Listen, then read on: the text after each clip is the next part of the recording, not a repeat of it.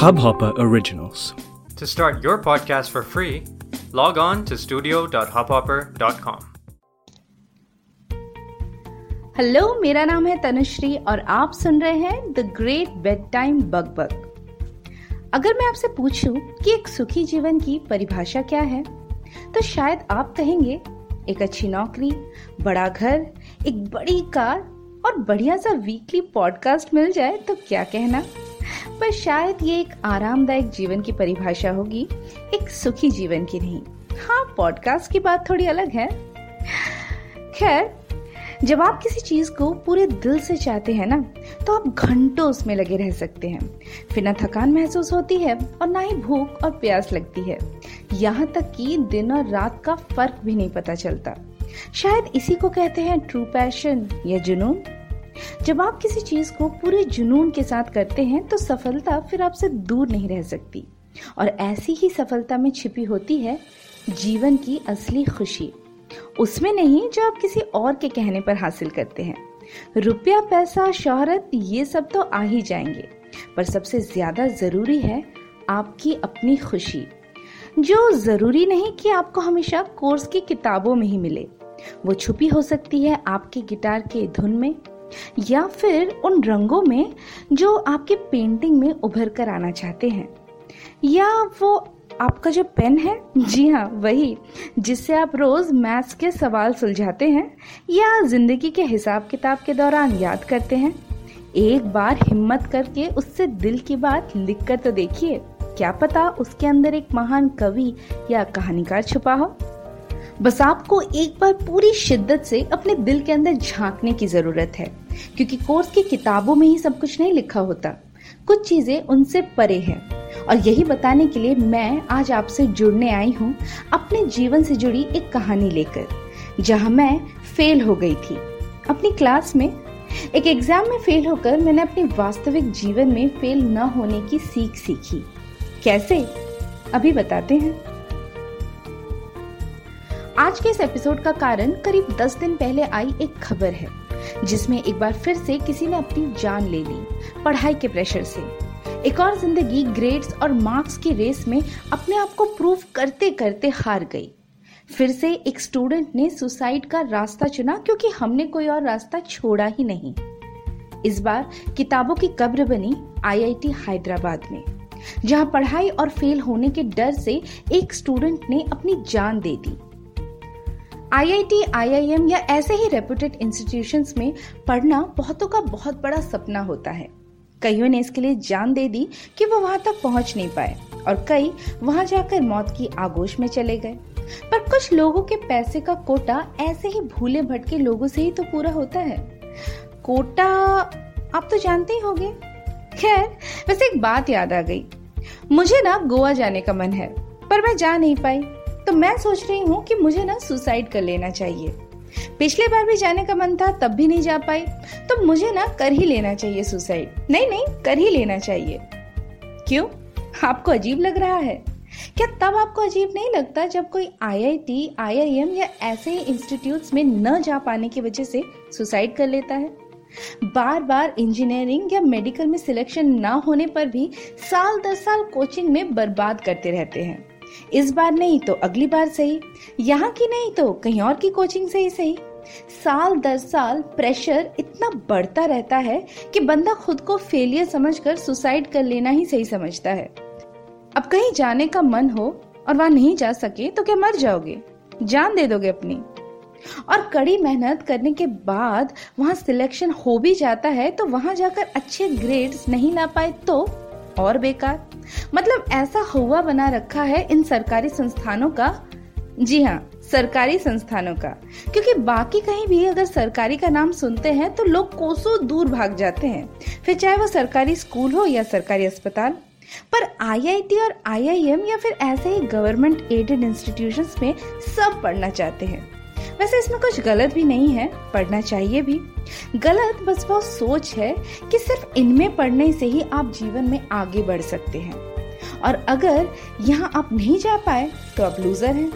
क्योंकि ऐसा नहीं है कि वहीं जाकर ही आप अपनी किस्मत बना सकते हैं, चाहे वो आई आई टी या आई आई एम हो या ना हो।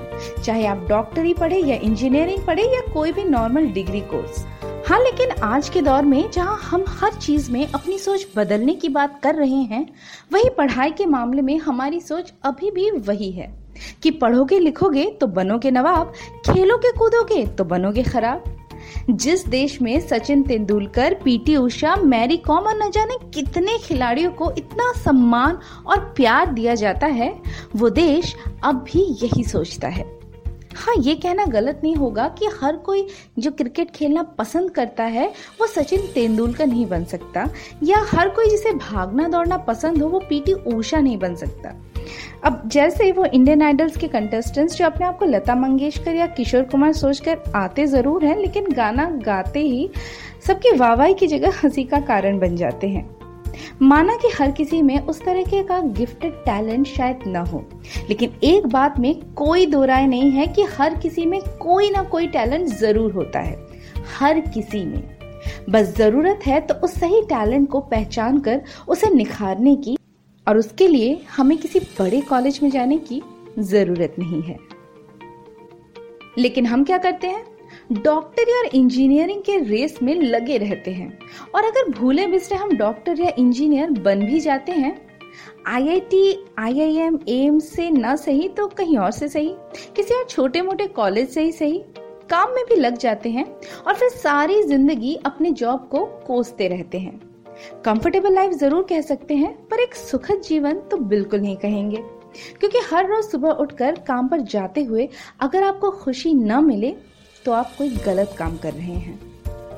पर उससे भी बड़ा गलत काम है वो जिसके बारे में आज हम बात करने वाले हैं, और वो है सुसाइड।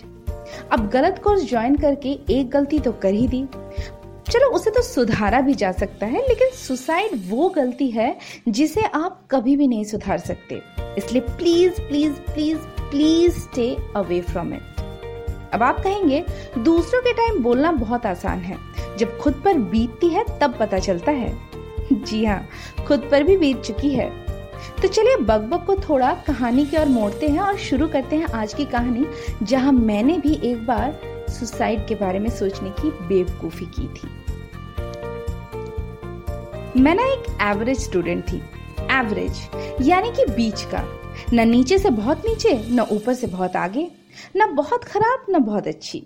एक आम स्टूडेंट, जस्ट लाइक एक आम आदमी जिसे कोई याद नहीं रखता, ना उसकी होशियारी के चर्चे होते हैं और ना ही शरारतों के किस्से, ना उसे याद कर कोई टीचर फक्र महसूस करता है और ना ही उसके जाने पर चैन की सांस लेता है। पर एक आम आदमी की तरह उसे हमेशा अपनी इज्जत की चिंता सताए रहती है, भले ही उसके होने या न होने से किसी को कोई फर्क नहीं पड़ता, पर फिर भी गुमनामी में भी उसे बस एक ही डर लगाए रहता है कि लोग उसके बारे में क्या कहेंगे। कुछ ऐसा ही हाल मेरा भी हुआ जब इलेवेंथ स्टैंडर्ड में मैथ्स में मैं फेल हो गई। मैथ्स में तो पहले से ही मेरा डब्बा गुल था, पर हमेशा पासिंग मार्क से थोड़े ज्यादा नंबर आ ही जाते थे, तो मैंने सोचा इस बार भी आ जाएंगे। जोर का झटका जोर से तब लगा जब सिर्फ एक नंबर से, जी हाँ सिर्फ एक नंबर से फेल हो गई। मतलब एक रुपया, एक सीट, एक सेकंड और एक नंबर की कीमत क्या होती है वो ना आपको तभी पता चलता है जब आप बस एक, सिर्फ एक से मात खा जाए। खैर सच कहूं तो मुझे फेल होने का इतना गम नहीं था जितना टेंशन ये सोच के हो रही थी कि अब लोग मेरे बारे में क्या सोचेंगे, मेरे क्लासमेट्स, मेरे दोस्त कहीं मेरी खिल्ली तो नहीं उड़ाएंगे, टीचर्स तो अब मुझे तिरस्कार की नजरों से देखेंगे, और रिश्तेदार, उन तक तो ये खबर गलती से भी नहीं पहुंचनी चाहिए। पर खबर तो पहुंच चुकी थी, रिश्तेदारों तक ना सही तो कम से कम स्कूल में तो सभी ये जान ही चुके थे कि मैं मैथ्स में फेल हो गई हूँ। अब बारी थी स्कूल के रीओपनिंग की, जो कंपार्टमेंट एग्जाम से एक महीने पहले ही होने वाला था। फिर से वही एक का चक्कर है। स्कूल जाने के नाम से ही हाथ पांव ठंडे होने लगे थे, दिमाग में अजीब अजीब से ख्याल आने लगते, सुसाइड करने के बारे में भी ख्याल आया, पर हिम्मत नहीं हुई। फिर कुछ ऐसा हुआ कि पूरी सिचुएशन ही बदल के रह गई। पूरी हिम्मत जुटा के रीओपनिंग वाले दिन आखिरकार मैं स्कूल पहुंची। क्लास में घुसते ही सीधा पीछे की सीट में जाके बैठ गई। ना किसी की तरफ देखा, ना कोई बातचीत करने की कोशिश की। तभी बगल से एक जानी पहचानी आवाज ने धीरे से कान में आके पूछा, तनुश्री, क्या ये सच है कि तुम मैथ्स में फेल हो गई हो?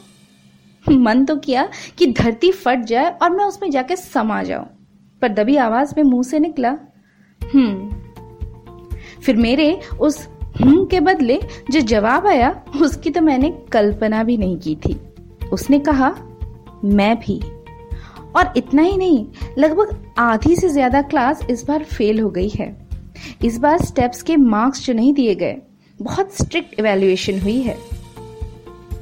बस फिर क्या था, मेरे कानों ने इतना सुना नहीं कि दिमाग में क्या दंगल, होठों की मुस्कुराहट के रास्ते आजाद हो गया। मार्क्स अब भी उतने ही थे, फेल मैं अभी भी थी, पर अब चूंकि भेड़चाल में चलने के लिए मेरे साथ कई और मिल गए थे, तो अब ना सुसाइड करना सही लग रहा था और ना ही फेल होने पर शर्म आ रही थी।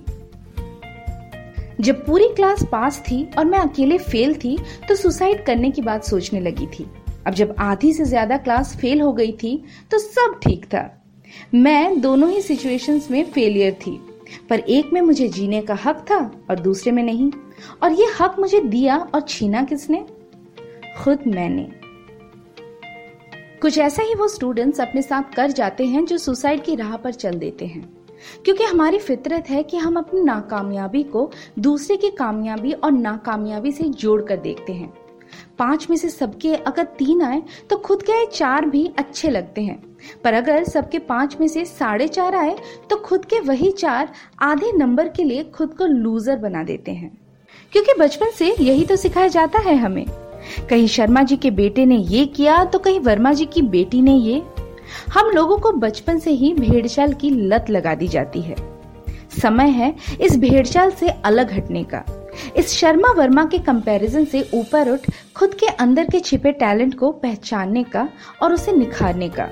क्योंकि जिंदगी की खुशियां सिर्फ डॉक्टर या इंजीनियर बनकर ही हासिल नहीं होती हैं। जिंदगी की असली सफलता हासिल करने के लिए जिंदगी जीना सबसे जरूरी है। किसी बड़े कॉलेज के एक छोटे से मार्कशीट के ग्रेड्स में सिमट के नहीं, बल्कि अपने अंदर के टैलेंट से लिपट के, क्योंकि जिंदगी आपसे है, आपके नंबरों से नहीं। तो आज की बकबक बस यहीं तक। इस एपिसोड के बाद अगर किसी एक स्टूडेंट के अंदर भी कोई बदलाव आता है, तो मुझे लगेगा मेरी बकबक सफल रही। वैसे आप इस एपिसोड से जुड़े अपने सवाल या फीडबैक या कोई भी कमेंट मुझे भेज सकते हैं डायरेक्ट हबहॉपर मोबाइल ऐप पर।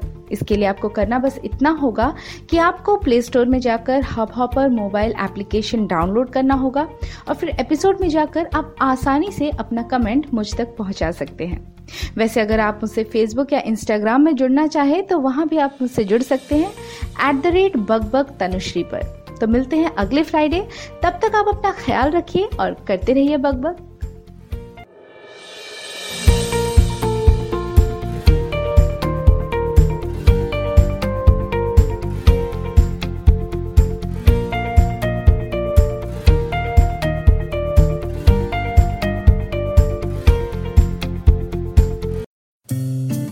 इस हब हॉपर ओरिजिनल को सुनने के लिए आपका शुक्रिया। अगर आप भी अपना पॉडकास्ट लॉन्च करना चाहते हैं, तो हब हॉपर स्टूडियो वेबसाइट पे रजिस्टर करें और एक मिनट के अंदर अंदर अपना खुद का पॉडकास्ट लॉन्च करें। यही नहीं, स्टूडियो देता है आपको पूरी आजादी कहीं भी कभी भी अपना पॉडकास्ट लॉन्च करने की सिर्फ तीन आसान स्टेप्स में। तो साथ में अपना पॉडकास्ट शुरू करने के लिए तैयार? Just hop on hub hopper, simply content.